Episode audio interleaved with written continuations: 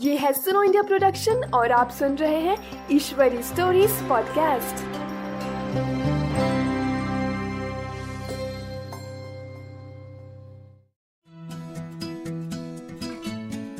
नमस्कार, आपका स्वागत है ईश्वरी स्टोरीज पॉडकास्ट में, जहाँ आप सुनेंगे पर्यावरण की कहानियाँ। ये कहानियाँ चामुंडेश्वरी धर्मावरपू जी द्वारा लिखी गई है और इनका हिंदी में अनुवाद अनुराधा मालेवर जी द्वारा किया गया है। मैं हूँ सिमरन, आपकी होस्ट, और आज मैं आपको मूर्ख मित्र की कहानी सुनाऊँगी। रोज की तरह छोटू और मोटू लड़ रहे थे। ईश्वरी चाची अपनी पेंटिंग बाजू में रखकर थोड़े अमरूद लेकर बाहर आई बच्चों को बुलाकर एक कहानी सुनाने लगी। ये पंचतंत्र में की कहानी है, जो हमें एक रास्ता दिखाती है कि कैसे मनुष्य को अच्छे गुण को अपनाना चाहिए।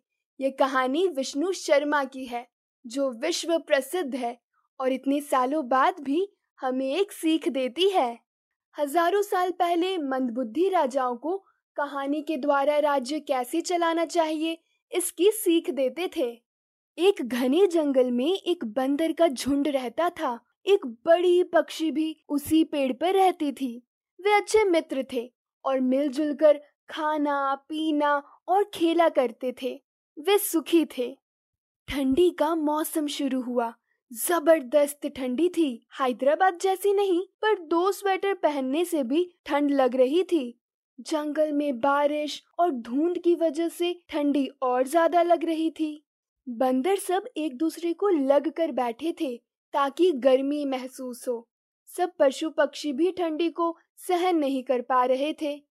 अंधेरे में कुछ अंगारे उड़ते नज़र आए। बंदर उसे पकड़ने की कोशिश कर रहे थे।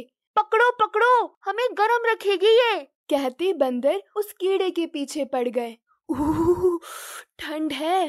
पेड़ पे पक्षी ये तमाशा देख रही थी।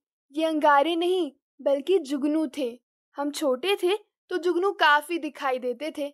अभी तो टीवी या किताबों में ही दिखाई देते हैं। रेलगाड़ी में जाने से रात को उड़ते नज़र आते हैं। पक्षी ने कहा, ये अंगारे नहीं, जुगनू है। बंदर पहले से ही ठंडी के मारे परेशान थे। पक्षी की बात सुनकर गुस्से में आ गए। बंदर बोले, हम अपने आप को संभाल लेंगे। चलो जाओ यहाँ से। हमें मत सिखाओ। मेरी सुनो! बोला पक्षी ने।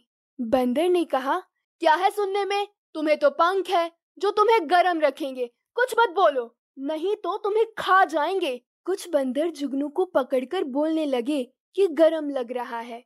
पक्षी फिर बोली, ये अंगारे नहीं, जुगनू है। बंदर बोले, फिर शुरू हो गई, हम गरम है, ये देखा नहीं जाता क्या?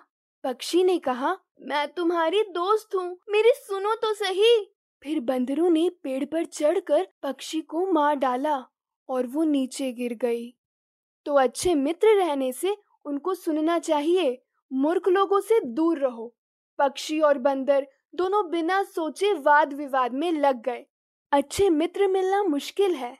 ईश्वरी चाची ने कहा, अभी बाहर जाकर खेलो, झगड़ा मत करो।